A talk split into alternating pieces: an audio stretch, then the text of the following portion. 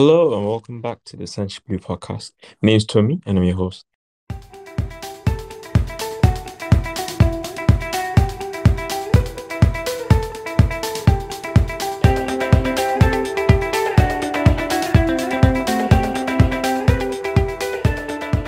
So today is the 50th episode we're recording.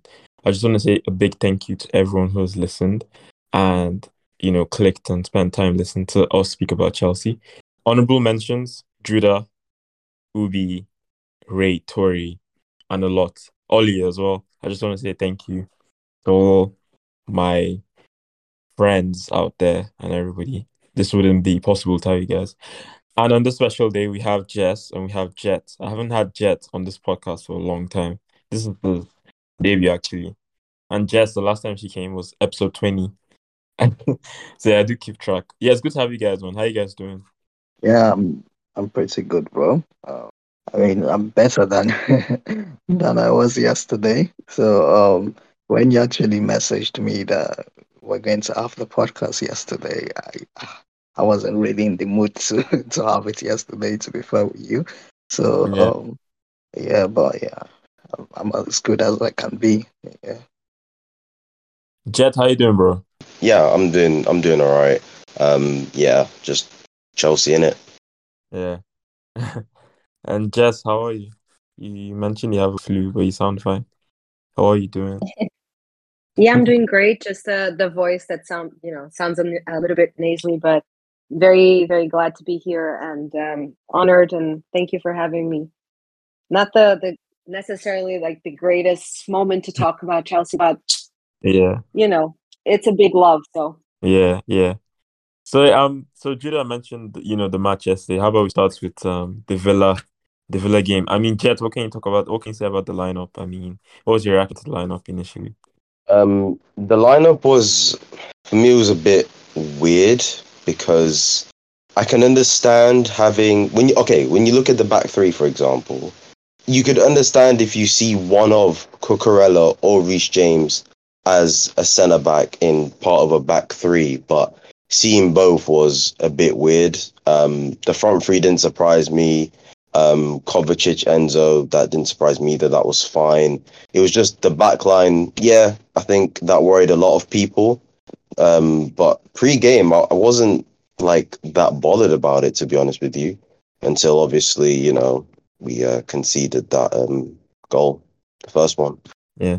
Um, Jess, I'm looking forward to your analysis about the game because I know initially, if you if you don't mind me saying, initially I know you were more of like, let's give Potter time and like let's see what happens because you said in his first season he usually wobbles a bit, but it seems like you've sort of correct me if I'm wrong. Jess, this is to you. It seems like you've lost um you've lost a bit of patience with Potter.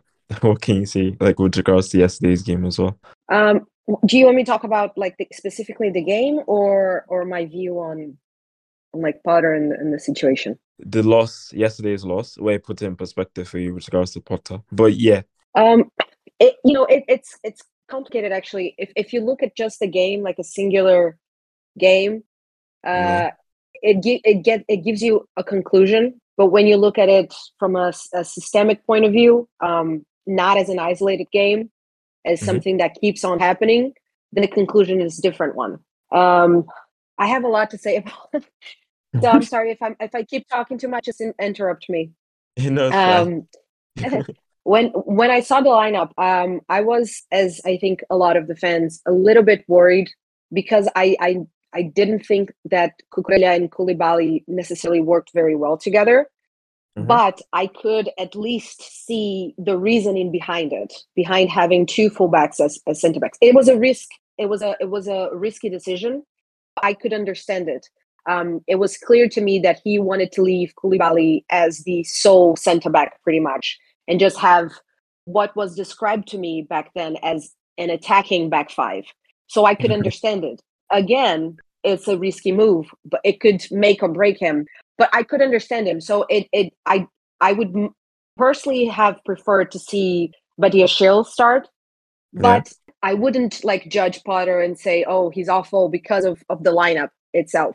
But the problem is that during the game, um, you had not only a lot of individual games, individual errors, and here is where I disagree with a couple of people because people usually come to me and say, "Oh, individual." When you have that amount of individual errors, it is a direct consequence of the manager, and I agree with that to a certain extent because, of course, when you have a top top manager, top coach, you can find the flaws within individual players and then try to fix them or adjust your system to minimize those errors. But yeah. sometimes they still exist. And you look at the Bayern Dortmund game and what the goalkeeper did. That's that doesn't no matter what system you're playing there, that's going to happen. And uh-huh. so I think that, that that's why if you look at the game like isolated and you look at their second goal and you go, oh, okay, well, that's you know, Kepa should have saved that, right? I can't put that on Potter uh, mm-hmm. if you look at just one game. But when you see that it's something that keeps repeating itself, yeah. not only in terms of individual errors, yeah, but also for me, the biggest problem uh, wasn't even the individual errors of Cucurella, Koulibaly, Kepa, or whatever. It was the fact that I could see no pattern of play. And people who say, oh, the XG or whatever, and you have the stats and we attacked a lot. Yes, we attacked a lot, but we didn't have a pattern of play to attack. I saw a lot of times where you had four or five players occupying the same space, and it almost felt like people didn't know what to do. Um, yeah. And you had crosses being thrown in the box when you didn't have a player in the box, and then you have three players occupying the left, and then the the, the right was completely free, and you didn't have a switch of play there. So it just felt like it was it, for me. It, it, it's even I don't know if it's fair to say that, but it was almost like go there and attack and find a goal, but just it felt like people running without knowing what they were supposed to be doing, and that for me was the, the biggest red flag.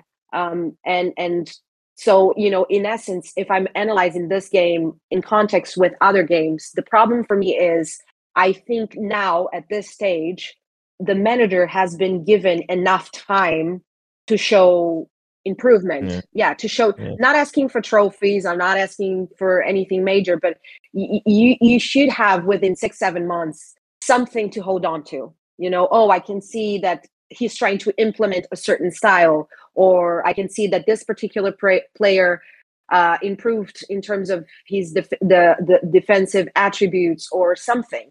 And unfortunately yeah. i can't see that and that's why I shifted a little bit. I'm not going to be screaming Potter. I, it's just not who I am.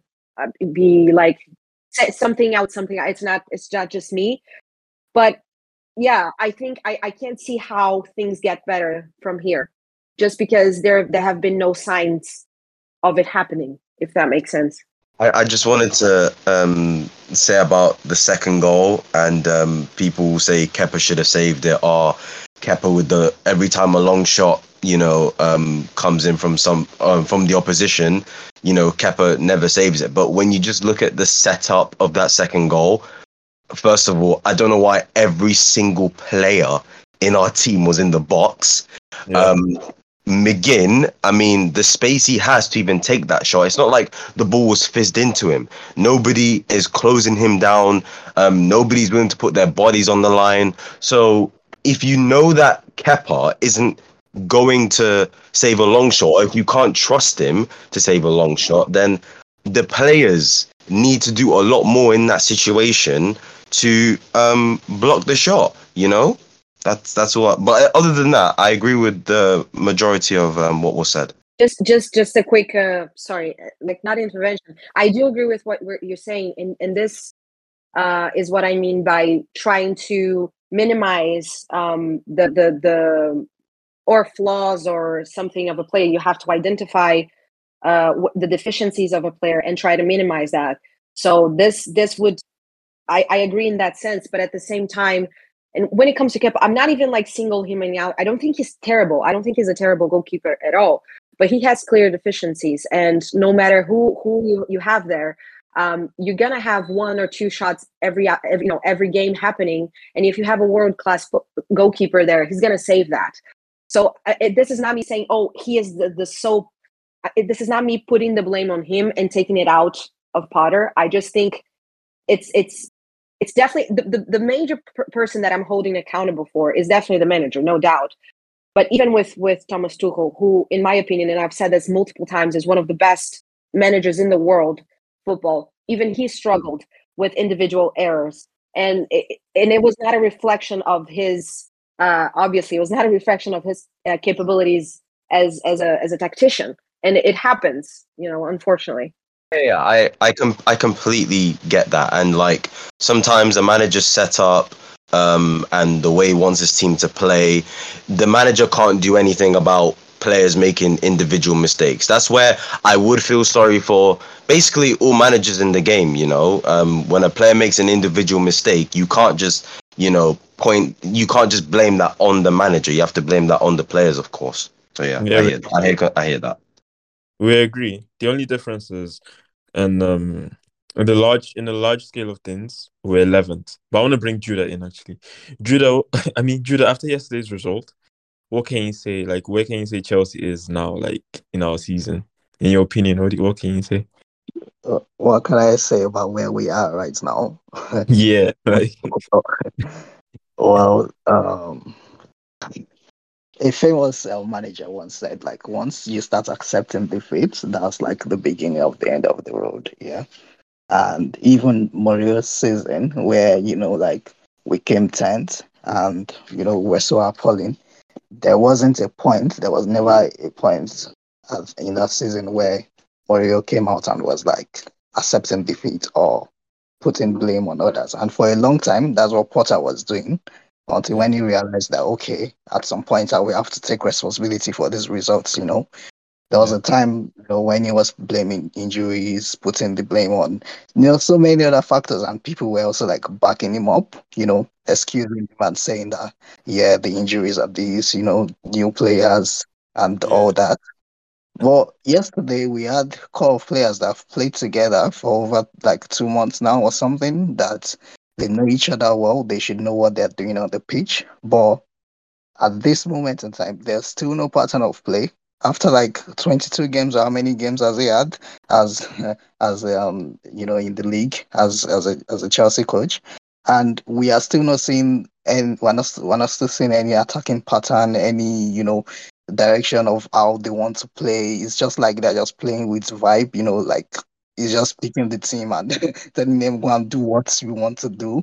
Like there's so many, you know, instances of where you you'll be like, what's what's what's what's the setup exactly? Like what's the taxes? What is it telling these guys on, on the training pitch? Like, is it that they're not listening to him or he's just the one not, you know, inputting um um like good taxes or something like instructions like you know we we see pep we see pep on a daily basis the way he, he shouts at his players that you know do this and do that you will know that okay this is someone that is actually telling the players what they should do but Graham, Graham Stephen Potter is always like calm, folding his arms, putting his arms in his pocket and looking on and watch everything fall apart. Like he's not even shouting at them that move this way or go this way or you know, like some sort of action to like even make people believe that okay, you know what you're doing, you know. So it's just it's also it's also like um um appalling and atrocious. Like today I saw a, a stat that I'm going to read out on Twitter.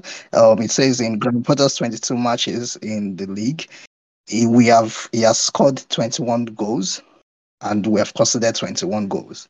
And over that time, Chelsea has accumula- accumulated um, an XG of 28.3, while the XG against is 27.2. Like, bro, do you know how appalling that is? Like, that's that's so poor. Like, I can't even. let me come in there and say, you guys all know that we all we all know 2015 2016 season was horrible, but the fact we're 11th that was worse than this is worse than that season. I never expected us to come to this level. I actually expected that after the World Cup, things would change and will be better. But for things to regress this bad is just appalling. This is why I keep asking, where are we right Um, now? Sorry, to Tomi. Sorry to cut you off. Yeah, but I expected that after the transfer window, with the amount of quality we've brought in, I expected at least, at the very minimum, you should be able to be beating the bottom teams. You should be able to beat Southampton, beat Aston Villa, beat who else? West Ham. He drew against West Ham. Like Yeah. I don't know. The guy's just so annoying, man. Like it's the results are so annoying, and yeah. First. Go on, go on. Let, let's speak about the moment. Let's speak about the moment of the match, and uh, obviously we lost, so I think we'll say donkey of the game. But if you have a man of the match, you feel free to tell us your man of the match. But Jet, how about you? What can you say? What was it? What moment stood out for you um, yesterday, and who was the culprit of the match or man of the match for you in the match? Oh, oh Jesus. Man of the match. Culprit. Oh my days. Um One or the other, not two. oh, okay, one or the other. Um oh shit. The culprit, I mean, I don't know whether people are gonna agree with this or not, but mate, Mudryk, this Brer, seriously, oh, he's yesterday was like his big chance for me because considering that yes, he hasn't been playing recently, and you know um, there were kind of concerns over certain players not being able to play today. Everyone knew he was gonna play, but them two chances, yeah, we may be angry at Potter, and of course everybody wants him out and stuff like that, but stuff like this is just why in ways I do feel sorry for him. The two chances he had, bro. I mean, the one where he took the ball off Kamara, um, and he had that shot basically inside the box, and then the pass from Kovacic. I mean, I swear to God, wait, bro, when when he was through on goal, yeah, I my eyes lit up. I thought, first goal, here we are, and he shot it so early, and and it, and the power was pathetic. I, I was so rattled. I, I I lost my head, bro. So for me, just for that alone, culprit, because it's like Aston Villa were one 0 up for quite a while, and there were times where we could have easily equalised, and this game could have turned around, despite playing poorly actually, and despite um, Villa being the better team in my opinion throughout the whole game. So yeah, that's my culprit of the match. So one moment, one moment, one moment stood out for you. One moment that stood out for me. Yeah. Oh my, yeah. I mean, I don't know. I, yesterday was so bad. I don't. I'm not. I don't. I don't know. I'll be honest, bro. I have no idea. I'll. I'll keep Yeah. it sorry. Right, so, all right, um, Jess, how about you? What, who, who can you say was like the, I don't know if you have a man of the match, corporate of the match, and um, the one moment stood out Uh, for you. I'm not gonna say like man of the match because we lost. So Yeah. I think, but I think Chio was great. Um, you could see that he was trying. He was frustrated. So he was actually one of, if not the only one, that I could say he had a good game. Yeah. And that's why I can't really pick a culprit or whatever because I just think everyone was so poor from the manager to just everyone. It was just horrible. It was excruciating actually. Um, and and Chio for me stood out. He's been very solid. He looked like our only threat at times. That, that he could he really looked like if anyone's gonna score, is gonna be him. He's gonna pull something out of the bag.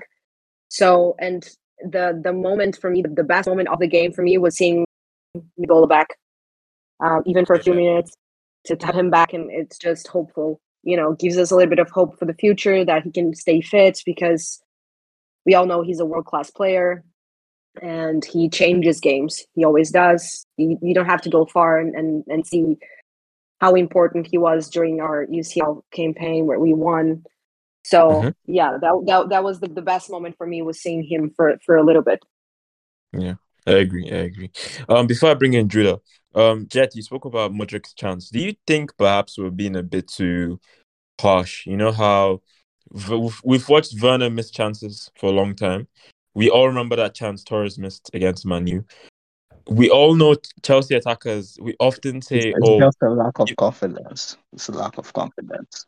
lack of confidence." Yeah, but like you know, we all say Chelsea attackers only get like two big chances, and then everybody goes crazy. Well, compared to like Man City and Liverpool attackers who get like on average maybe eight or five big chances, and then at least they score one or two. You know. So do you think perhaps Jet? This is a question to you. Do do you think perhaps Mudryk is suffering from that right now? Suffering from confidence. Yeah, like Judah said actually. Yeah, confidence as well. Um, yes, I I do. My point is, we've seen Werner and Torres do this.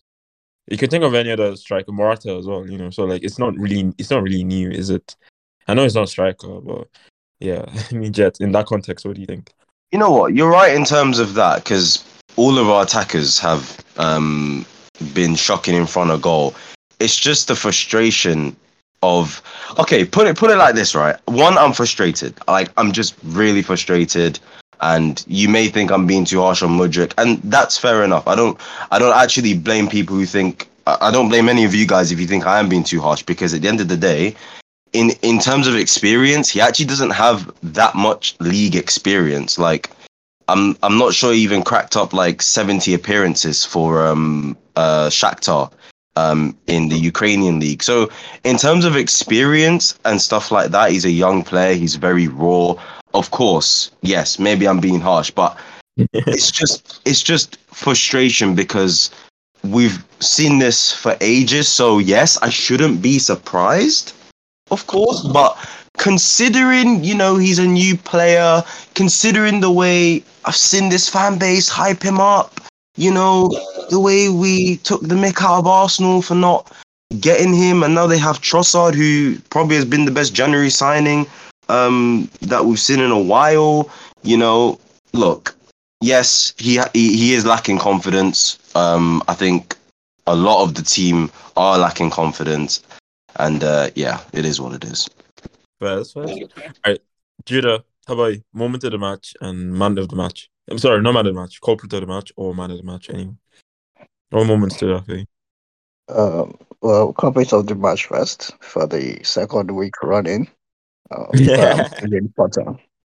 He, he is he, that guy is a is a cop is is a um, what they call it um is a crook. Like that, that guy he sold he sold Boehly dreams. He sold Boehly dreams. And I don't know the kind of dreams that he sold to Boehly and Eghbali that they they have still not like woken up from their dream up till now. Like it's it's amazing how they are still like sticking to this guy and you know still dropping PR reports. Like, I mean, I think yesterday we were, we were talking and you know you were asking that it's funny how the PR reports hadn't come out yet after the game and all that. But bro, look at what is coming out this this evening or like this afternoon. Like the PR reports are coming out again, man, and it's so it's so mind blowing. Like how some set of um leaders or, or people that will call like the board they are sitting in their high chairs and all that and still backing this medical performance and results like it's it's mind blowing so yeah he has to be the corporate he has to be the co- corporate of the match. And yeah like um Jess said as well special mention to to Ben Chilwell because I mean the lad played his his his um sleeves out. Like at a point, this guy was playing CB. You know, he was playing centre back when when um Graham Stephen Potter was chasing the game. you know, he put him he put him at CB beside Koulibaly. So so yeah, I mean, Chua really really played well. And um, speaking on Chua, that my moment of the match will also be like um the goal that got disallowed. So I, I in my opinion, I think that was really soft. So like Mhm. she was good. I got disallowed. So I would I would say that's probably the moment of the match because maybe one knows if we could have gotten an equalizer then maybe you know the story the story would be different uh, um, today. But so yeah, I'll, I think I'll take that as my moment of the match as well. And um yeah, Fair enough, fair enough. All right, so I think it's about time we speak about Liverpool. But I noticed, Jet, you haven't really been, what's the word? Um, you've not really been critical of Potter. I've noticed, actually. I think we're, I don't know, maybe 20 minutes into the episode, and you haven't really criticized Potter once. I'm surprised. Is this is something happening that I'm not aware of? Like, is there, are you saying something that you want to share? Perhaps you're seeing improvements by Potter or something. I don't know. Potter. Um, look, when it comes to Potter, when he originally came in, I was happy with him. Um, I actually remember talking. Actually, you know what's funny? Yeah, after last Yeah. night, I kind of went through like um tweets between me and you regarding Potter and how you said you weren't convinced with him like from the second he walked through the door, and um and and I had said to you that like I think he is going to be the next manager, but I'm not sure that um, we'll be patient with him if you know certain things don't go well. And look, with with Potter as well, um, at this point, if if to be honest, if he gets sacked, I'm not that bothered.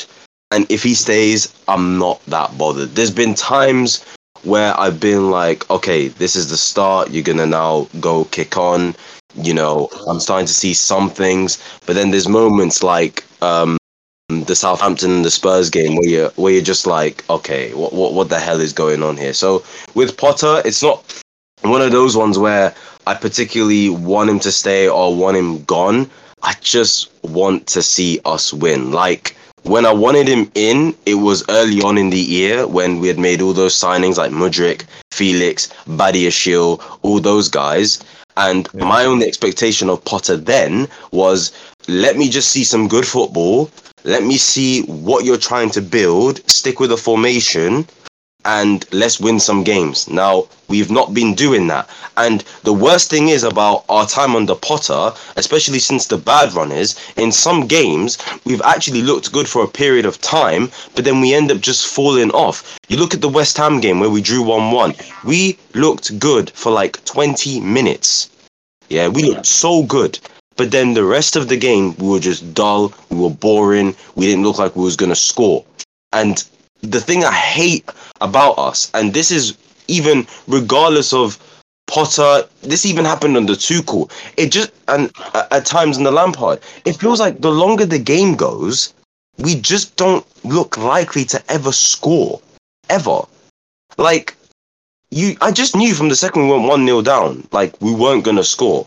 Not just because of the players, but also Potter. Like tactically, one thing I will say before I, I, I finish my point is I'm really surprised at how bad Potter's been tactically. Like, because at Brighton, tactically, this guy was getting it spot on. Like, when I mentioned to you earlier about our conversations way early in the season, like September when he came in, and you had like said, "Oh, what was Potter really done?" and I told you that you know, um, what he did against um, us in both games last season, what he did to Man United, Manchester City, Arsenal, Tottenham, all these teams, how he's been able to compete with the big six tactically.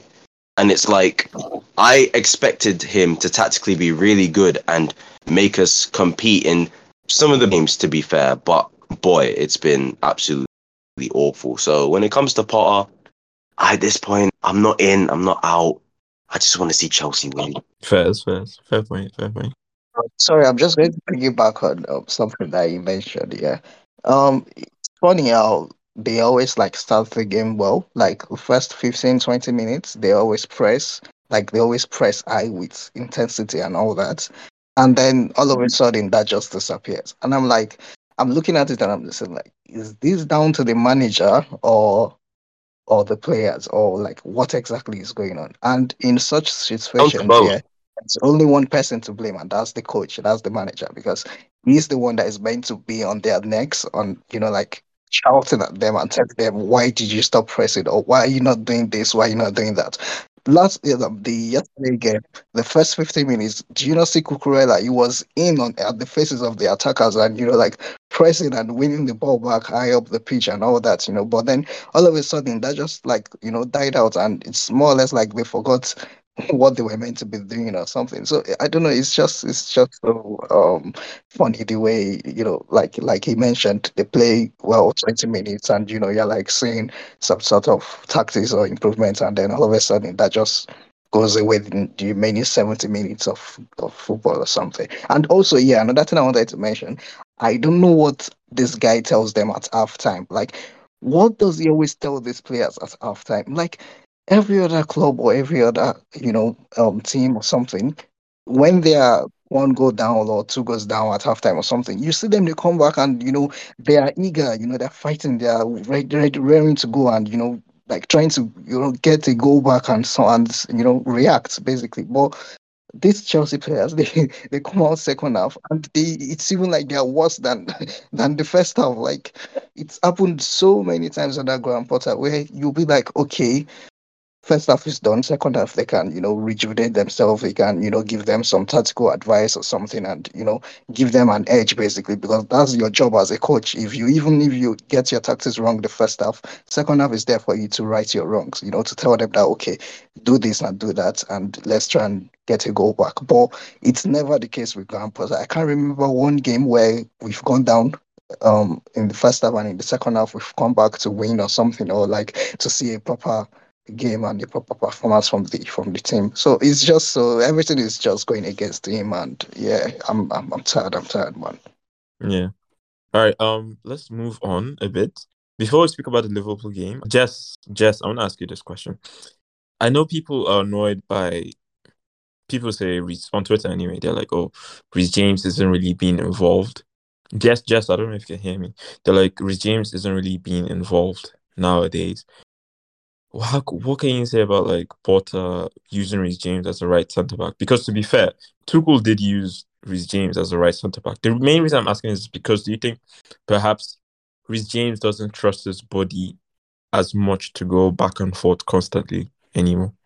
Jess, what do you think? So th- this is, you know, that's actually a really good question, and this is an interesting um, discussion about Reece James because I feel like in terms of yesterday, um, and this is why I wasn't that annoyed with the lineup, because um, Reece James with these injuries recently, it's just screaming to me that um, Potter, I think yesterday, I think the reason why I put him there was because one, obviously he's a key player, he has to play if he's fit, but also like um, I think it's to protect him a little bit because I think he trusted um, what's his name, Ruben Loftus Cheek enough to because he can play right wing back. So he thought, okay, Reece James, you know, he had an injury concern. I think I think he pulled out of the England. Um, yeah.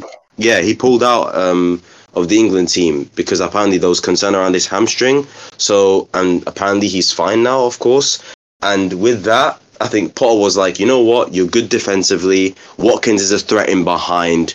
Um, you know, so we're gonna put you at centre back because obviously you're good on the ball, you can defend. Um, we trust you from that perspective. But then when you look at it in hindsight and the amount of space Ruben had, yeah, in yeah. that right wing back position, you just think to yourself, if Reece James is there, you know, he definitely puts in a couple quality crosses and maybe we do get through. So it's an interesting point of view with Reece James at right centre back because under Tuchel, Tuchel used Reece James as a right centre back in the right games. Like Real Madrid away was is a perfect example. That game where he used him there was simply because of Vinicius Junior. That's it. Going forward, look, we'll rely on Mason, Werner, who played. Um, Ruben will um, make a shift to like a you know have a three in midfield and stuff like that. When Tuchel put him there, it was for genuine tactical reasons. It was genuine good reasons. Like, do, do you get what I'm saying? With Potter, I think it's down to tactically a little bit, but I also think it's down to also protecting Reece James and not um, using his G so much because nowadays I just feel like if if Reece James is bombing up and down the wing for like 60 minutes straight, I just feel like maybe he's gonna get injured now. So we should take him off at this time. So I think I do feel sorry for Potter in terms of that because I bet he would want to play Reece James as a right wing back, but he probably mm-hmm. knows he can't do it consistently because you know Reece James can break down easily. Yeah, yeah, Jess. I suggest. Yeah, Jess. This is a question to you as well. So Jessica, I should probably say Jessica actually. um, I think I never. Okay, so personally, I will always get a bit frustrated seeing Reece James at right centre back, just because of what everything that he offers. It's it's quite obvious um, going forward. I don't necessarily agree with the take that uh, Tuchel used Reece James for tactical reasons as um, at right centre back every single time. I remember getting frustrated a lot when he employed uh, Reece James at right centre back, um, particularly in, uh, against Real Madrid. I agree. It was simply because of Vinicius Junior, and what, it was one of the few instances where I didn't get angry at Reece playing centre back. Um, but normally, as a general rule, I, I won't like it. Um, for the game against Villa, it was an exception because, as Jet pointed out, I think it was more of a fitness thing, and because of the fact that we're going to have the the UCL, so I don't know if whether he was protecting Reece James in terms of fitness or whether he was trying to see how he would work in the center back and if he's trying to replicate that against Vinicius Junior and and it has something to do with that. I don't know the exact reasoning behind it. Um, and I also th- I think it was like an amalgamation of factors. Also, the fact that he I think he wanted to have two like fullbacks attacking center backs, let's say. So I think it was it was both a tactical decision as it was trying to protect Reece for the future um, games that we're going to have to see.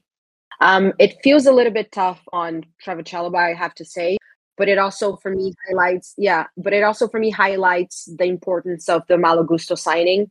Uh, no matter who the, the manager is, whether Potter or whoever else we're going to have next summer, in terms of squad, um, it's it's huge. Like the Malo signing for me, it's huge because we lose so much quality uh, in, in in our attack when we don't have Reece James fit.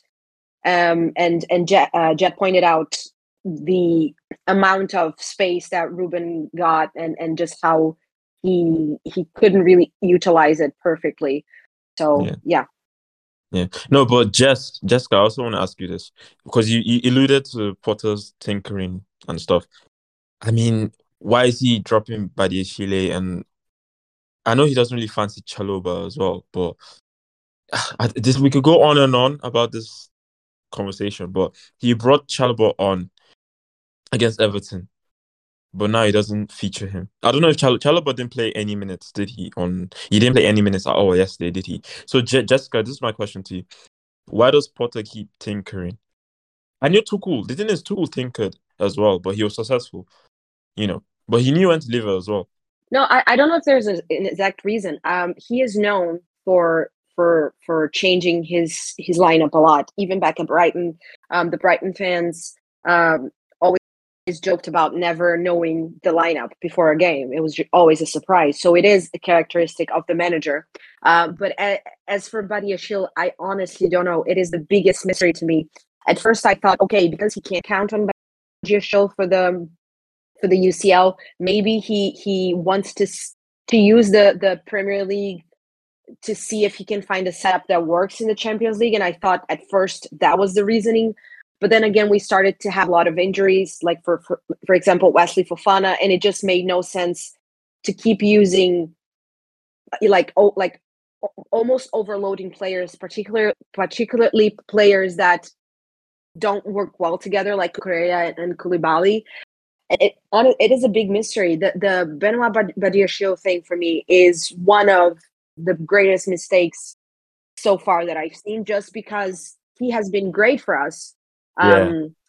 So I I don't I, I I don't know I don't know the reasoning. It's just like me trying to find an explanation and the closest i got was was as i said just maybe he trying to find something that works tr- trying to use the Premier League as a way to find the setup that works in the Champions League. But I don't know if that necessarily is the smartest thing to do. But yeah. that's the only explanation that I can come up with. It's too much. It's too much. I'm um, Judah. Is there anything you'd like to add before we speak about Liverpool?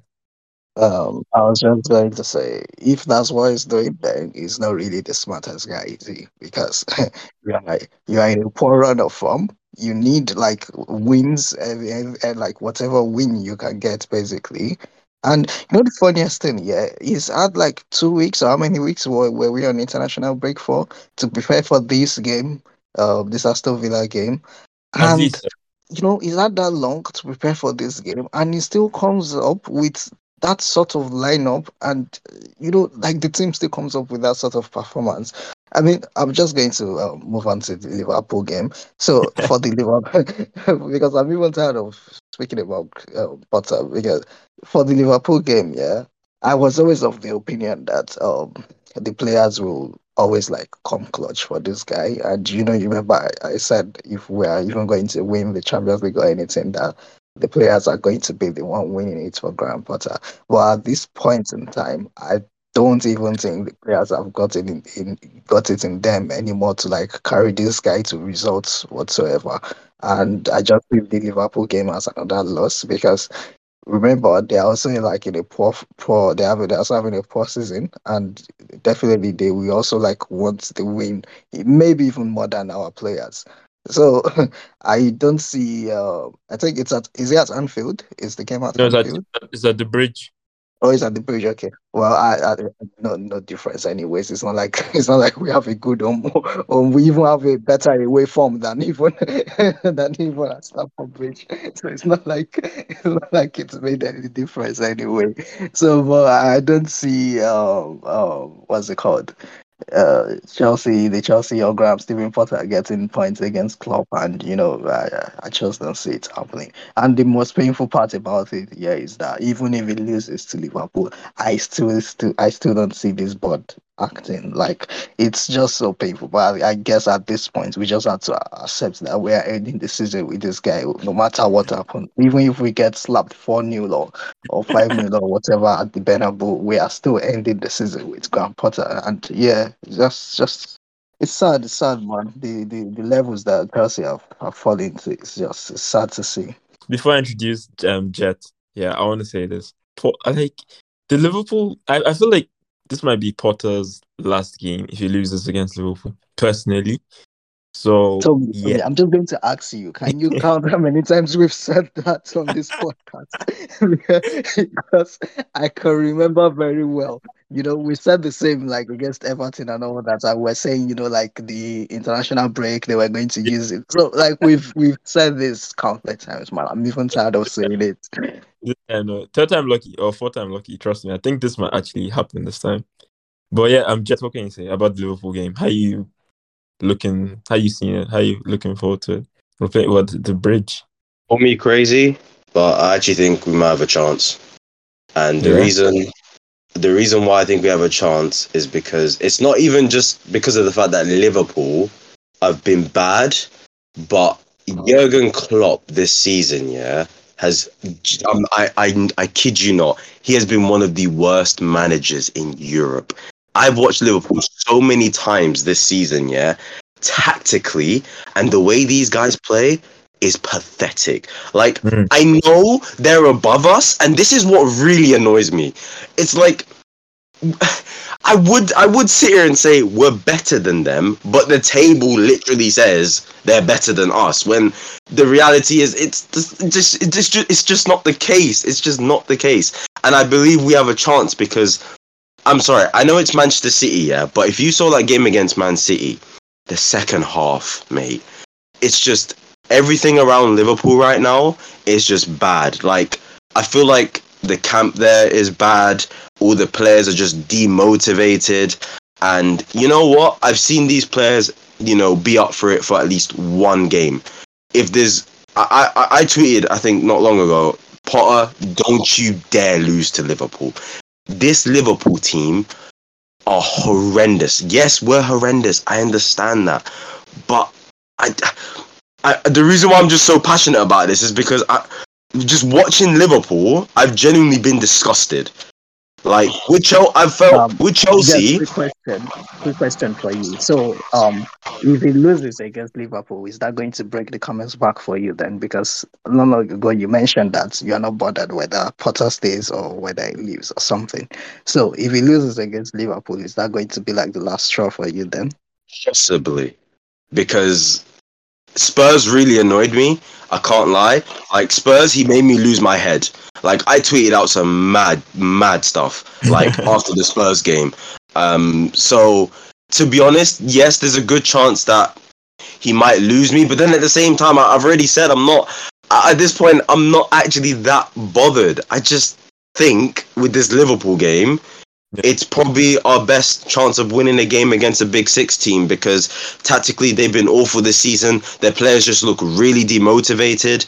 Um, you know what we've known Liverpool for in recent seasons, they're not even doing anymore. Those guys can't even press properly. They play a very high line as well. So you know what? If there's a, if there's one game where there's a chance for the attack to flourish, it's this one. The, these guys play a high line. Van Dijk looks finished.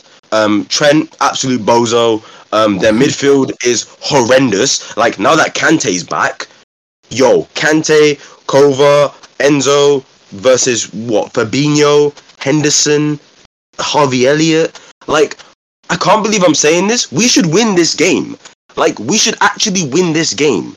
We should go into this game showing that, you know what? They are shitter than us. Because at this point, we're not going to get top four. Okay? I don't even know if we're going to get top six. I just want us to beat Liverpool. I actually want us to just win a big six game. And if there's one way I look at and I think, you know what? These players can genuinely, you know, um, beat um, a big six team. It's it's Liverpool. So in terms of Potter, just he. All I can say is he can't he can't f this up. He actually tactically cannot because Klopp is at, at this moment in time. I'm not saying in general.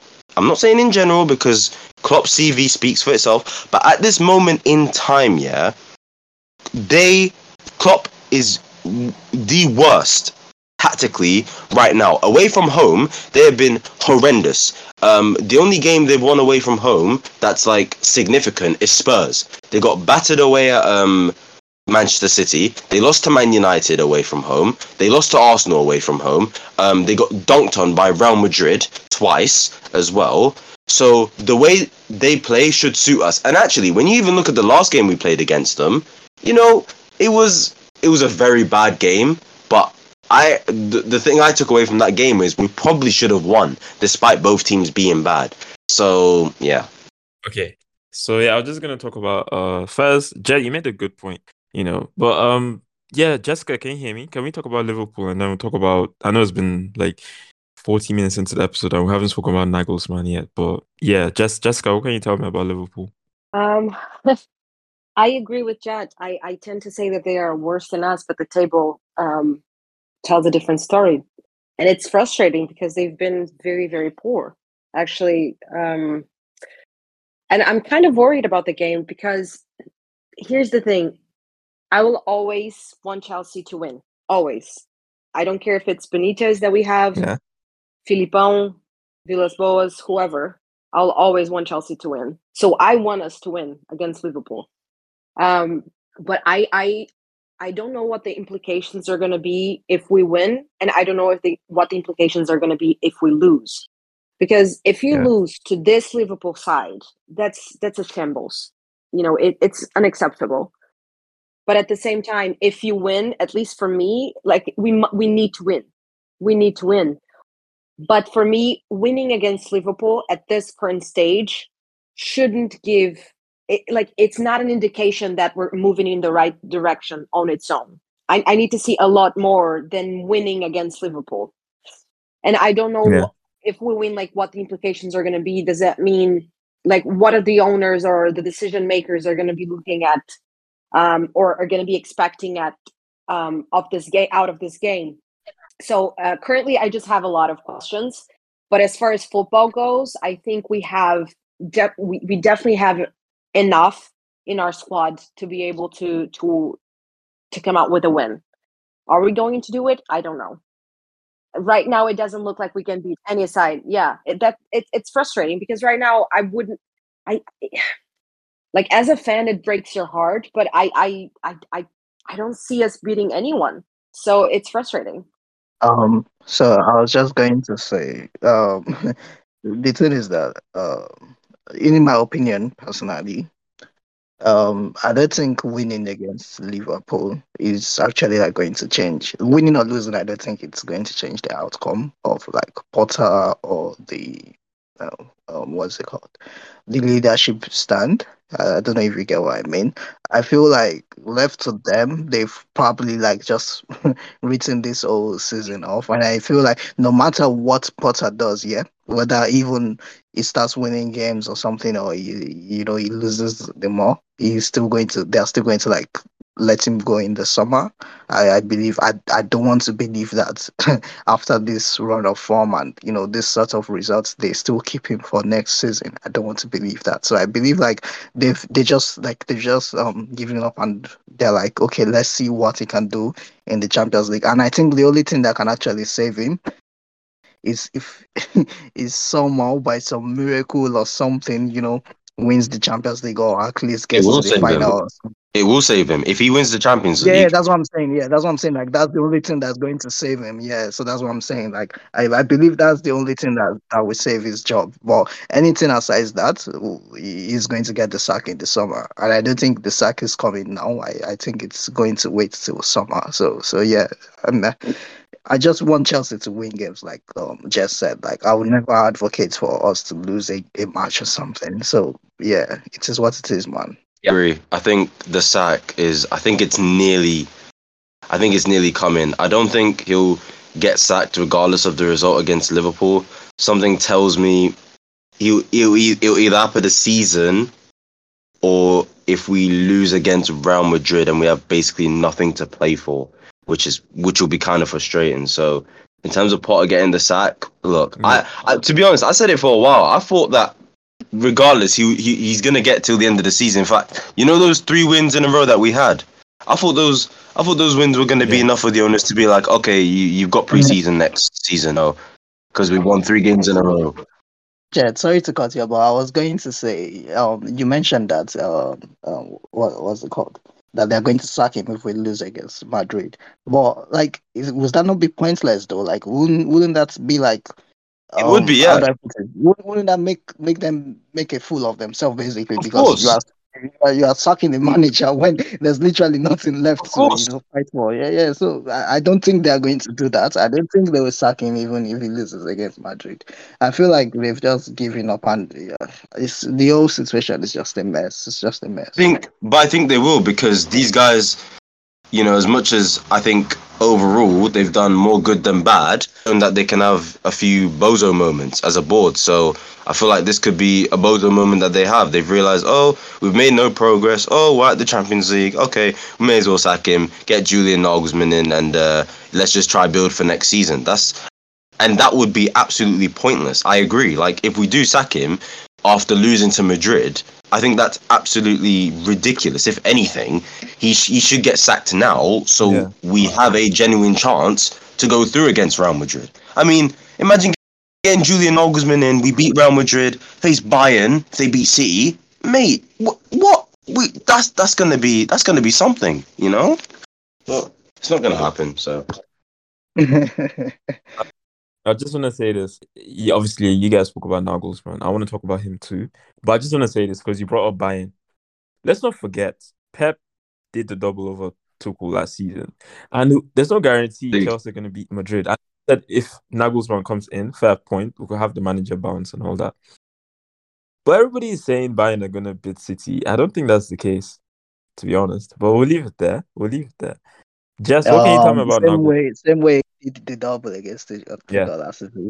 Same way Tuchel also did the double against him and won the Champions League, bro. So, That's so league. That's that's that's that's league football. That's league football. Champions League football hits different. You lot should know that. exactly, exactly. So you should know by now that Tuchel is, is a different beast when it comes to like you know the cup competitions. So yeah, bro, it's this a two leg game. this Bayern this Bayern Munich team is is pretty pretty good. It's it's up Mhm. there. Like the squad l- the levels. Like other than the goalkeeper, like yo, they're elite everywhere. I'll be real. Jessica, do you share the same views with the guys about like, you know, Tuchel and Pep, the battle? I think it's pretty open, actually. I think it's pretty open. I don't think it's. Uh, I don't think it's so who do gonna you think be. might go through then? I'm always gonna be. Oh, you know, it's Man City and it's the Champions League, and because of that, I'm gonna go Bayern. but uh, but I don't think it's it's is. I think it's it, it. actually looks like a very very interesting tactical battle, right? Um, so I'm gonna be looking forward to that game a lot That's- um because I really want to see how how um because because I mean it's it, the short time that Tuchel had it, it's kind of unclear exactly what players he's going to be using because he didn't start with Musiala he didn't start with Cancelo um against Dortmund so but yeah so I, I'm I'm intrigued to see what what he's going to to do he didn't use a back three I think right he used a back four um against Dortmund Yeah, he played forty three. yeah. So so but, but then again he had Kimmich, right? So he had a defensive midfielder, which he never really had here.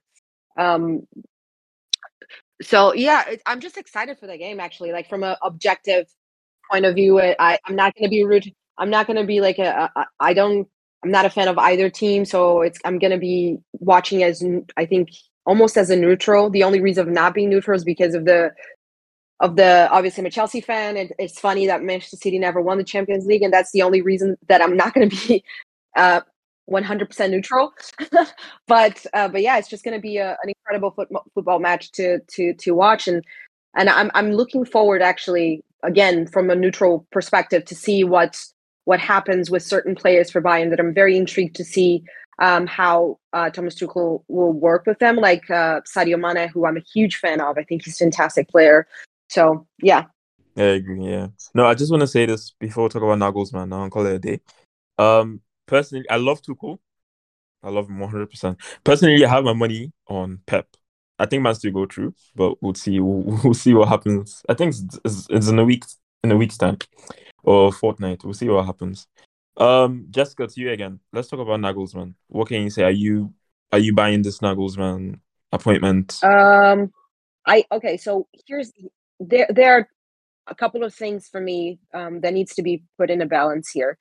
I think that there are no possible appointments out there that I think, oh, this is the guy.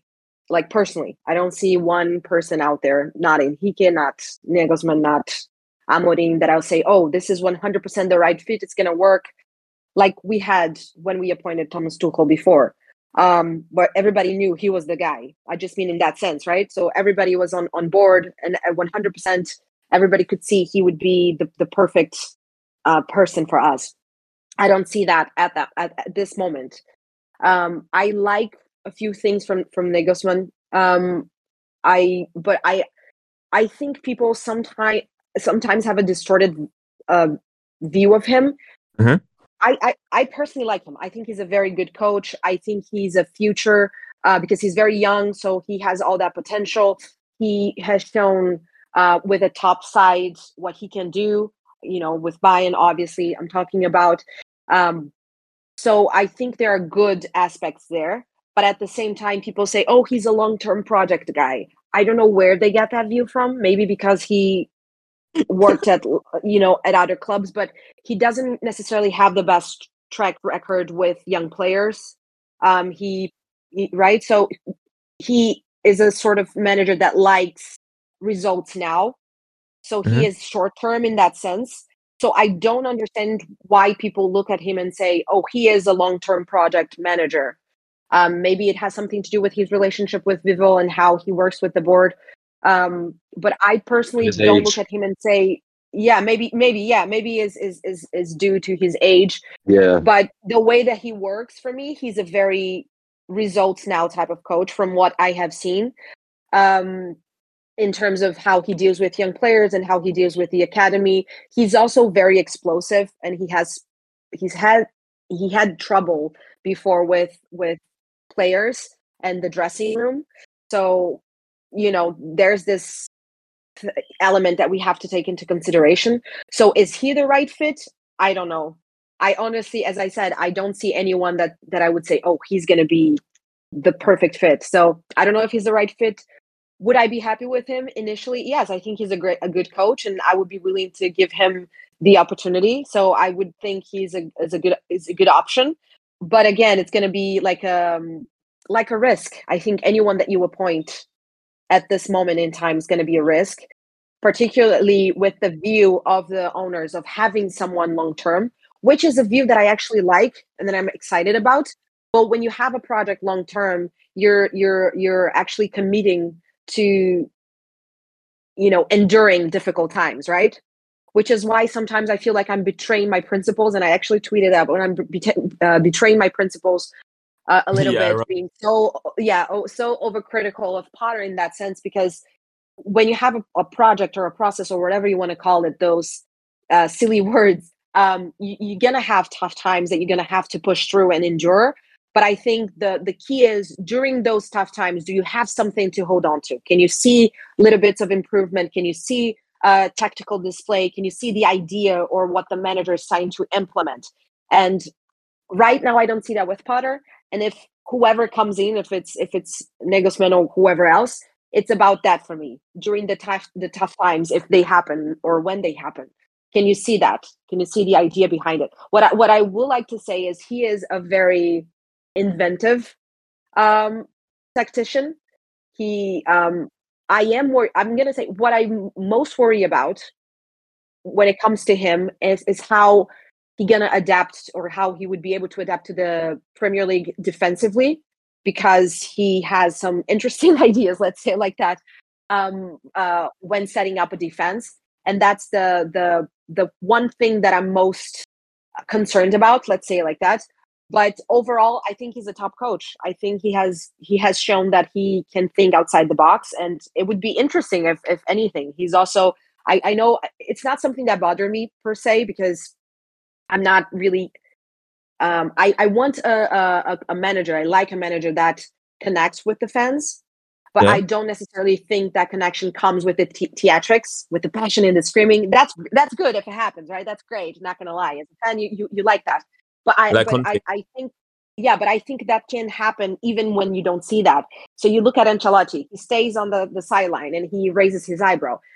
That's enough but that but you you you for some reason you have the manager buying into uh, the culture of the club and buying into what that particular club represents and what it means and and, and creating that effort to connect with with I don't know with the the the soul of the club or whatever you want to call yeah, it yeah, and with yeah. with Potter I don't know if it's uh almost like um self-preservation thing but I haven't seen him put the effort um, or almost like he's scared to to to jump in head first, you know, from the beginning. And I think because you've seen with Chelsea in the past managers, even through tough spells, the the the fans when they connected with the manager, they backed him. Like even with with Roman wanting to to sack the managers, the fans always backed the manager when they had the connection with it. With Sarri, uh, with Sarri, th- there was no connection. Like it was a mismatch with the fans, and you saw the fans, a lot of the fans um, wanting him to, to, to leave. But you know, during Lump, uh, uh, Frank Lampard's time, difficult times with with with uh, Jose, with with Ancelotti, with Carl, you know, the fans always stick with it. But you have to have that relationship, and I don't think yeah. that Potter has built that relationship with the fans. And based Definitely. on what I've seen with with Nagelsmann, it, it is in his character to try to create that. So I think that's a positive aspect that could maybe like gain him time or patience. Patience. Yeah, yeah, true, true. To be fair, once once you win games, you sort of like build a connection with the fans. But I do agree during times of adversity, you need that connection as well. So I'd certainly agree. I think Potter's just a stale, bland guy. That's a problem. But we'll leave it there. Um, Judah, what can you tell me? Because I know you're a fan of um, what's his name, Enrique. So I know, um, and I um know Chelsea are not necessarily linked to Enrique, but yeah. What can you say So about I, I don't know what. First of all, I'll just say I don't know what the obsession is with Young. Like this this Boehly guy. Yeah, he, he has sort of acts like a, a fetish for like young young players, young coaches, everything young. Like I don't know why can't they just get someone that is experienced, like experienced enough, has won enough, and you know they keep talking about like this five year project or what was the name? Is it 2025 projects or something? Or like, you know, they keep, keep talking about projects, project, project. But why can't you get someone that can manage your projects well for you. Why are you obsessed with going for young coaches that are just up and coming? Is the that's the sole reason why you know he went for Potter in the first place, just because he saw Potter as you know a young coach that is up and coming and trying to build his name, and that's why they went for him. And every day you you see us being linked with the likes of um, Amorim and uh, what's the Brighton, the, De Zerbi or what's his name? You know, these are guys that Yeah. are still up and coming, and you're you're sat there wondering like what's what's going on here? Why why why are they not linked to the likes of um um Luis Enrique who has you know won trophies knows what it is to manage a big club you know has been there has done it and it's just mind-boggling. But for Nagelsmann um just like just said um if he comes in I'm I'm I'm not going to be um trying a force or something or saying that he will not do well it's just like every manager when they get into a new job, you wait to see what they bring to the table is of. And um, I was actually going to um uh, disagree to one of the points that she made, and that was about um, when Tuchel came in. When Tuchel came in, not everyone was was on board with you know the signing of Tuchel. I personally wasn't.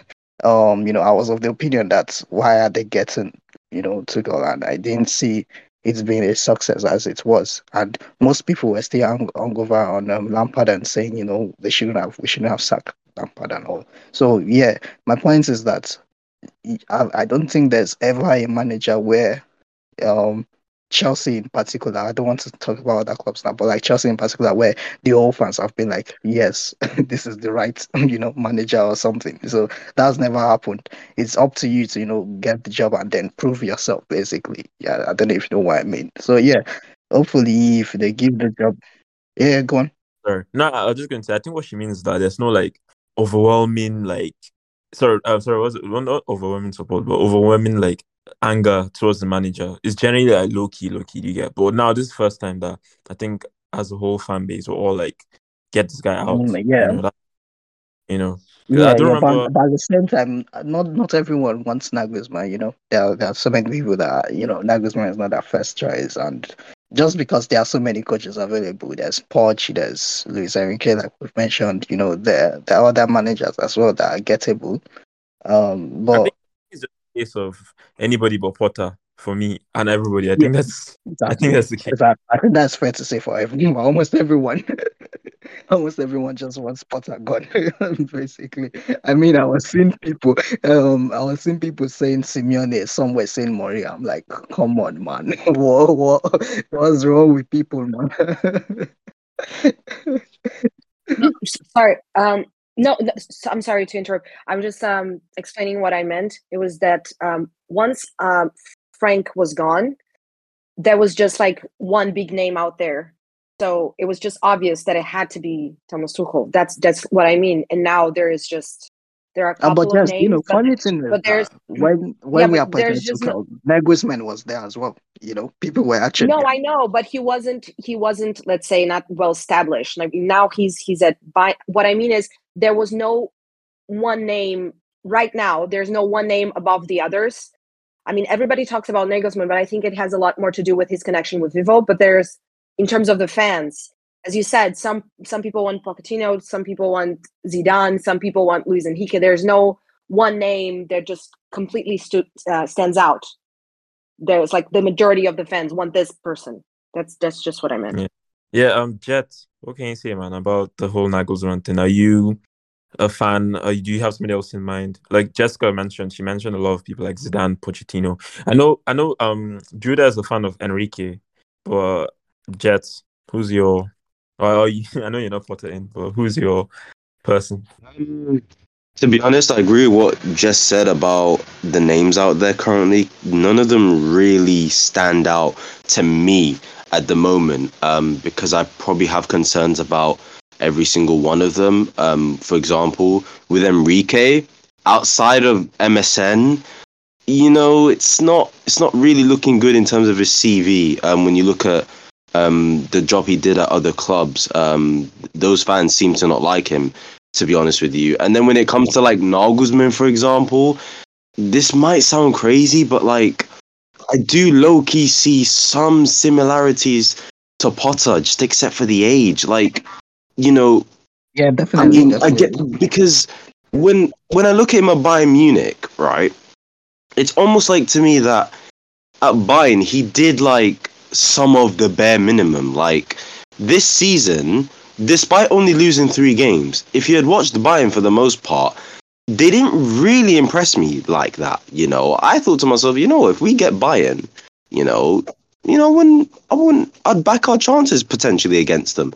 But when when you look at the profile of our squad, it probably suits him the most out of all of them.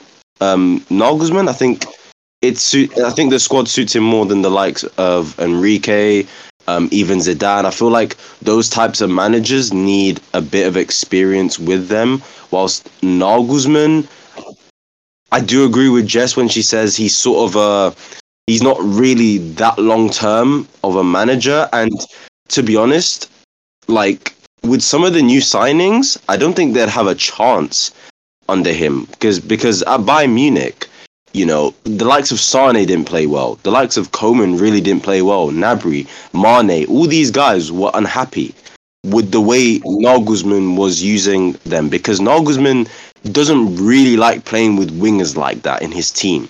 He prefers to be narrow, prefers to have, you know, there were times where he was playing Musiala out wide with Muller in the 10, and then he'd have a winger there because he'd have to with like Choupo-Moting up front. So, in terms of when you look at the way he used Bayern Munich and you compare that to this squad, I'd be concerned for some players like Mudryk.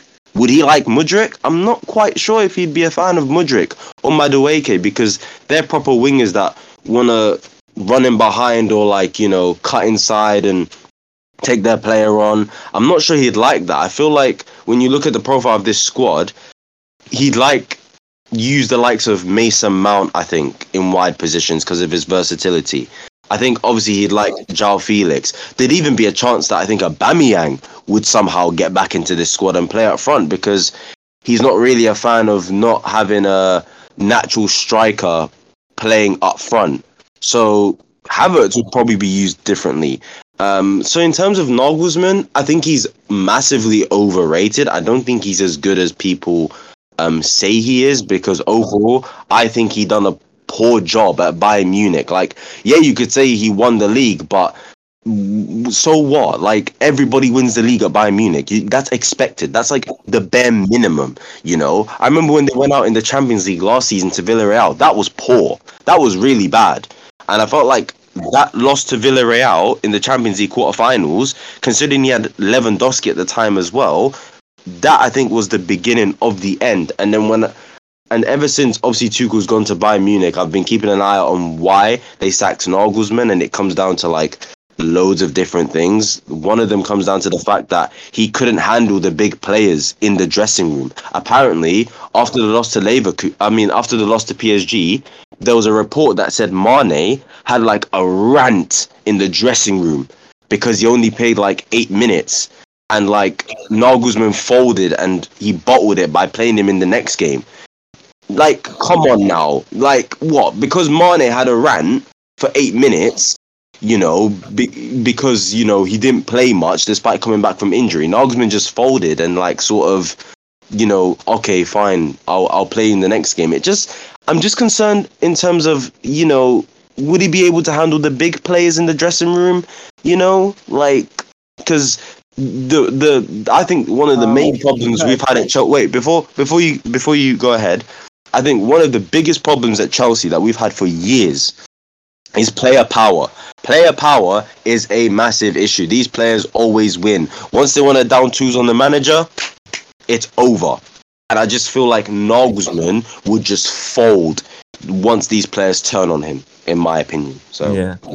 I was just gonna say, um, did it did they lose to PSG? I don't think they lost. It was more. They like, didn't lose. They. They didn't lose to PSG. They they won both legs. But if you actually watch the games, like I would say that the reason why they went through is because PSG were absolutely awful. Galtier set them up absolutely. It was shocking the way he set them up. It wasn't like Bayern Munich were that impressive. To be completely honest with you, I watched both games with a close eye. Like I can almost guarantee you that if if it was Man City that played, uh, you know what? Yeah, we we discussed earlier on about um Tuchel being there and how like that matchup with Pep is more interesting now. I can guarantee you. I think if Nagelsmann had managed that Bayern Munich game for Man City, Man City would have gone through comfortably, in my opinion. Because, yeah, go go ahead. Doesn't Rate said he doesn't. He's not afraid of buying. But Judah, you had something to say. Let me know. Delay before we round up. We're gonna round up now. Judah, yeah. Um, no, I was just going to mention when um Jet was talking about um he not being able to handle big players and stuff like that. I feel like I'm of the opinion that you know, we people said the same about Tuchel when you know he was sacked at PSG and was about to come to Chelsea, and they were like he couldn't handle handle Messi, Neymar, and um, Mbappe, you know, I and the lot. So no, I'm I not mean- saying you did. I'm just saying people did, and you know, it's Oh, something yeah. that we all know. Yeah. So, and I feel like also, I feel like ob- if he's if he's like a smart person, of which I want to believe he is, he should have like learned a lot from that, uh, you know, experience. I mean, it's a good thing that we're not going to be like the first big big club that is walking into, or like Potter. It's just like the same way. I'm very sure Potter would have learned a lot from his experience with Chelsea, you know, when he eventually gets sacked, I mean, there'll be a lot that he has taken up from the job, and you know, we that we know repeats when he goes to a new job. So it's the same way with Nagelsmann. I believe, uh, I want to believe he should have learned um, a lot from his um, what's it called? His his stint in Bayern, basically. So yeah, I, I'm, I'm, I don't think that should be much of an issue. Yeah. Yeah. All right. In that case, um, Jessica, would you like to round us up? It was good to have you and Jet and Judah. Uh, I noticed you guys, your initials are all J, which is quite nice. But yeah, Jessica, would you like to round us up? Um, no, it's just uh, say that I'm sorry. As I said, I'm six. I have a flu. Um, I'll just um, say thank you for for having me on and and for letting me rant about Chelsea, which is a club that obviously we all love. Um, it was great talking to you guys and and you know knowing a little bit of your view and and getting to to learn more. You know, when you discuss things, you you you get different aspects of things and you learn. So I just really appreciate the opportunity and um, yeah, thank you. It was great. Yeah, it's good to have you as well. Jet, yo, bro, man, you haven't been making videos of late. What's going on? You guys go watch um, Jet's YouTube channel. Allow me. Um, now with my YouTube, it'll it'll be back up soon. I'm try- I'm just trying to make improvements on it. I'm just working on stuff behind the scenes, and um, it's been a busy um last couple months for me. But yeah, thanks for having me on, man. Um, it's been a long time, you know. Um, Yep. so yeah, it was nice. It was nice talking to you again, and um, you know, everyone else on here as well. It was nice talking to you and uh, having a couple debates and talking about how bad Chelsea Football Club are. Yeah, don't be a stranger, man. Be free to come back again soon. Of course, Yeah. of course. Uh, Judah, bro, man, thank you for coming. Yeah, hundred percent, and yeah, hundred percent, and yeah, we look to do this again. Hopefully, on a more lighter note or like a better, happier note than today's episode has been. So, yeah, hopefully we Yeah. don't get we don't have a donkey of the of the game, third game in a row. so yeah, Mm-hmm. Cheers, guys. Thank you. You have a good one. yeah. Thanks for listening.